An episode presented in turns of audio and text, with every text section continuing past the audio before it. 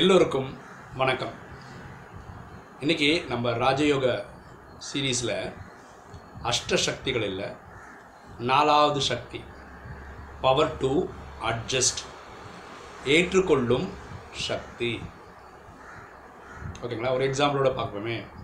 நதி ஒழுகுது. எங்கே போகும் கடலை நோக்கி போகும் அப்போது நதி வர்ற வழியில் மலைகள் கல் பாறை எல்லாம் இருக்கும் இல்லையா? அப்போ என்ன பண்ணும்? அந்த பாறை தட்டி தண்ணி நிற்கிறது இல்லை பாறை தட்டும் சைடு வாங்கும் திருப்பி அது வழி பார்த்து போயிட்டே இருக்கும். சரியா? தடை பண்ணதுனால அதில் நின்றுடல. அது போயிட்டே தான் இருக்கு. அது பாருங்களேன் இந்த க அந்த நதிக்கரையில் இருக்கக்கூடிய இந்த சின்ன சின்ன குழாங்கலெல்லாம் பார்த்திங்கன்னா பார்த்தீங்கன்னா இந்த தண்ணி பட்டு பட்டு பட்டு பாலிஷ் ஆகிட்டே இருக்கும். அப்போது அது வழியாக வர யாராவது ஒருத்தர் பார்க்கும்போது சில குழாங்கல் அந்த அளவுக்கு பாலிஷாக இருக்கும். பார்க்குறதுக்கே சிவலிங்கம் மாதிரி இருக்கும். அப்போது அந்த கல் எடுத்துகிட்டு போயிட்டு அவங்க என்ன பண்ணுறாங்க பூஜை அறையிலே கொண்டு வைக்கிறாங்க. கரெக்டுங்களா இல்லை இந்த கல் கல்லாக தான் இருந்திருக்கும். ஆனால் இந்த தண்ணி பட்டு பட்டு பட்டு பட்டு என்ன ஆயிடுச்சுன்னா தடையாக இருந்தது தான் கல் ஆனால் தண்ணி என்ன பண்ணிச்சுன்னா அது தடைன்னு பார்க்காம வந்து இடித்து தள்ளி தள்ளி போனதுனாலேயே அதை குழாங்கல்லாக்கி அதுக்கு ஒரு மதிப்பையும் கொடுத்து எங்கே கொண்டு வச்சுச்சு?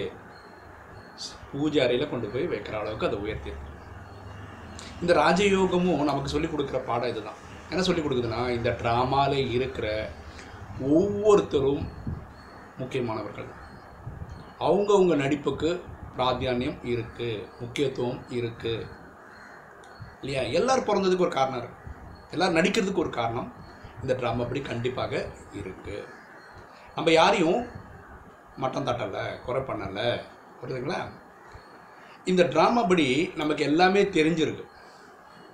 ஒரு எக்ஸாம்பிள் சொல்ல போகிறேன் ஒரு சினிமா அந்த சினிமா நான் ஏற்கனவே பார்த்துட்டேன்னு வச்சுக்கோங்க. அந்த படம் வந்து ஒரு சஸ்பென்ஸ் நிறைந்த கதைன்னு வச்சுக்கோங்களேன். ஒரு கொலை குற்றம் நடந்திருக்கு அது கண்டுபிடிக்கிற மாதிரி ஒரு கதைன்னு வச்சு அது ஃபுல்லாக பார்த்துட்டேன் நான். திரும்ப ரெண்டாவது அதே தியேட்டர் படத்தில் போய் படம் பார்க்குறேன்னு வச்சுப்போம். அப்போது பக்கத்தில் இருக்கவங்க ஃபஸ்ட் டைம் பார்க்குறாங்கன்னு வச்சுக்கோங்களேன். அப்போ அவங்க கூட இப்படி பேசிப்பாங்களே இவன் தான் கொலை பண்ணா அவன் தான் கொலை பண்ணா அப்படி இப்படின்னு. ஆனால் நம்ம எப்படி இருப்போம்? அமைதியாக இருப்போம். ஏன்? ஏற்கனவே படம் பார்த்துட்டோம். நமக்கு தெரியும் என்ன நடக்க போகுது. நமக்கு பெரிய டென்ஷன்லாம் கிடையாது. இப்போது நடந்துகிட்ருக்க விஷயம் இதுதான் ராஜயோகம் தெரிஞ்சவங்களுக்கு தெரியும் இது ஒரு கல்பம் ஐயாயிரம் வருஷத்துக்கான கதை. இது திரும்ப திரும்ப திரும்ப நடந்துன்னு இனி ஒரு அடி நடக்க போகுது. அதன்படி நம்ம கலியுகத்தின் கடைசியில் வந்திருக்கிறோம். உச்சக்கட்ட பிரச்சனை நடக்கக்கூடிய நேரம். அப்போ நம்ம இந்த படத்தோட சஸ்பென்ஸ் தெரிஞ்சு உட்காந்துருக்கோம் தெரியாதவங்களுக்கு தான் இந்த டென்ஷன் அப்படி இருக்குமா அப்படி இருக்குமா இப்படி இருக்குமா அப்படி இருக்குமா? ஓகேங்களா நமக்கு இது அப்படியே ஏற்றுக்கக்கூடிய பக்குவம் வந்திருக்கு. ஓகேங்களா மக்களை அப்படி எப்படி அதை ஏற்றுக்கொள்ளும் சக்தின்னு சொல்கிறேன் இனி ஒரு எக்ஸாம்பிள் சொல்கிறேன் பாருங்களேன். எங்கள் கிளாஸில் நடந்த சம்பவம் ஒரு அம்மாவை பற்றிய சம்பவம்.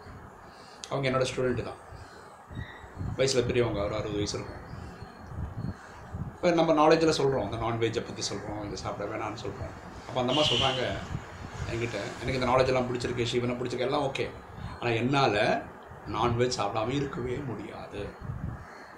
நான் ரெண்டு சாய்ஸ் தான் எடுக்கணும். ஒன்று ராஜயோகம் கண்டினியூ பண்ணணும். இல்லைன்னா விட்டுறணும் வேறு வழி இல்லை. ஏன்னா எனக்கு நான்வெஜ்லாம் விட முடியாது. அப்போ நான் சொன்னேன் ஆமாம் நீங்கள் சாப்பிட்றதா தான் சாப்பிடுங்க. ஆனால் எனக்காக உனக்கு ஒரே ஒரு விஷயம் பண்ண நல்லா எப்போல்லாம் நான்வெஜ் சாப்பிட்றீங்களோ அப்போது சிவன்கிட்ட சொல்லுங்கள் நான் எனக்கு பிடிச்சிருக்கு அதனால் சாப்பிட்றேன்னு சொல்லிவிட்டு சாப்பிடுங்க. நான் உங்களுக்கு ஒரு பெட்டு பண்ணுறேன் நீங்கள் ஆறு மாதத்துல இந்த பழக்கத்தையே விட்டுருவீங்க. அவங்க என்ன சொன்னாங்க அது எப்படி? எனக்கு பிடிச்ச ஒரு பழக்கத்தை நான் எப்படி விடுவேன்?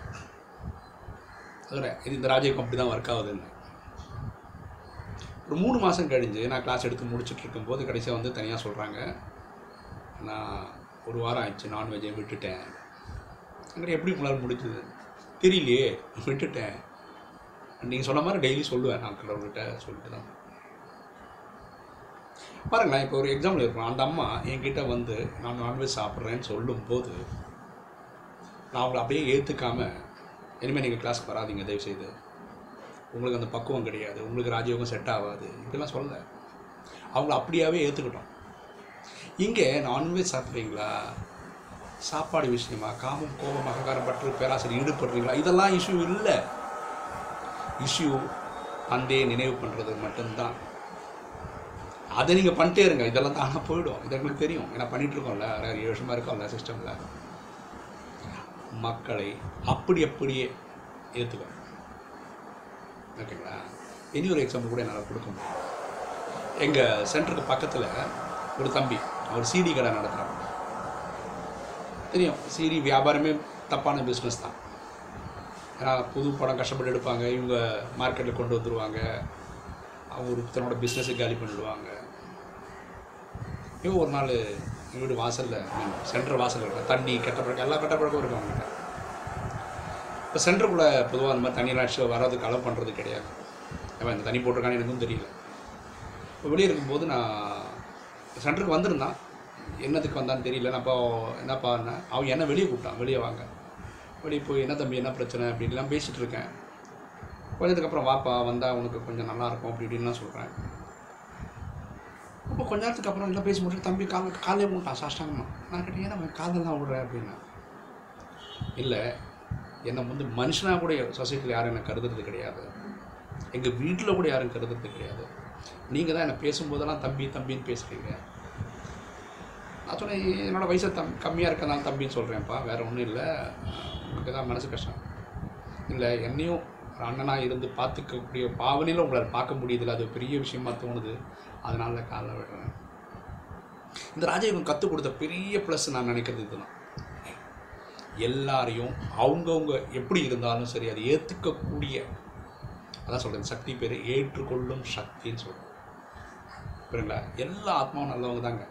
அவங்ககிட்ட இருக்கிற அந்த பழக்கங்கள் வேணால் கெட்டதாக இருக்கலாம் அது போயிட்டால் அவங்க நல்லா விளையாடுவாங்க அவ்வளோதான் அந்த கான்ஃபிடென்ஸ் நமக்கு வருது இதுக்கு முன்னாடி நான் ஒரு இது சொல்லியிருந்தேன் போன வீடியோவில் அதாவது அதாவது டாலரேட்டில் நான் சொன்னேன் எங்கள் வீட்டில் டிவி இருக்குது மூணு ரூமில் டிவி இருக்குது ஆனால் என்னால் பார்க்க முடியல. அது ஆக்சுவலாக பார்த்தா அந்த அட்ஜஸ்ட் பண்ணுற சக்தி தான் இல்லையா? அப்போ நான் ஏன் அங்கே சொன்னேன் அந்த எக்ஸாம்பிள் அப்படின்னு சில பேர் கன்ஃபியூஸ் ஆகும். என்னடா இந்த சக்தி அந்த சக்தியாக அந்த சக்தி இந்த சக்தி. இது நிறைய பேர் கன்ஃபியூஷன் இருக்குது இதில் புரிஞ்சிக்க வேண்டிய விஷயம் என்னென்னா டாலரேட் சக்தி பொறு பொறுத்துக்கொள்கிற சக்தி இருக்குல்ல அது அதிகமாகறவங்களுக்கு தான் அட்ஜஸ்டும் பண்ண முடியும்.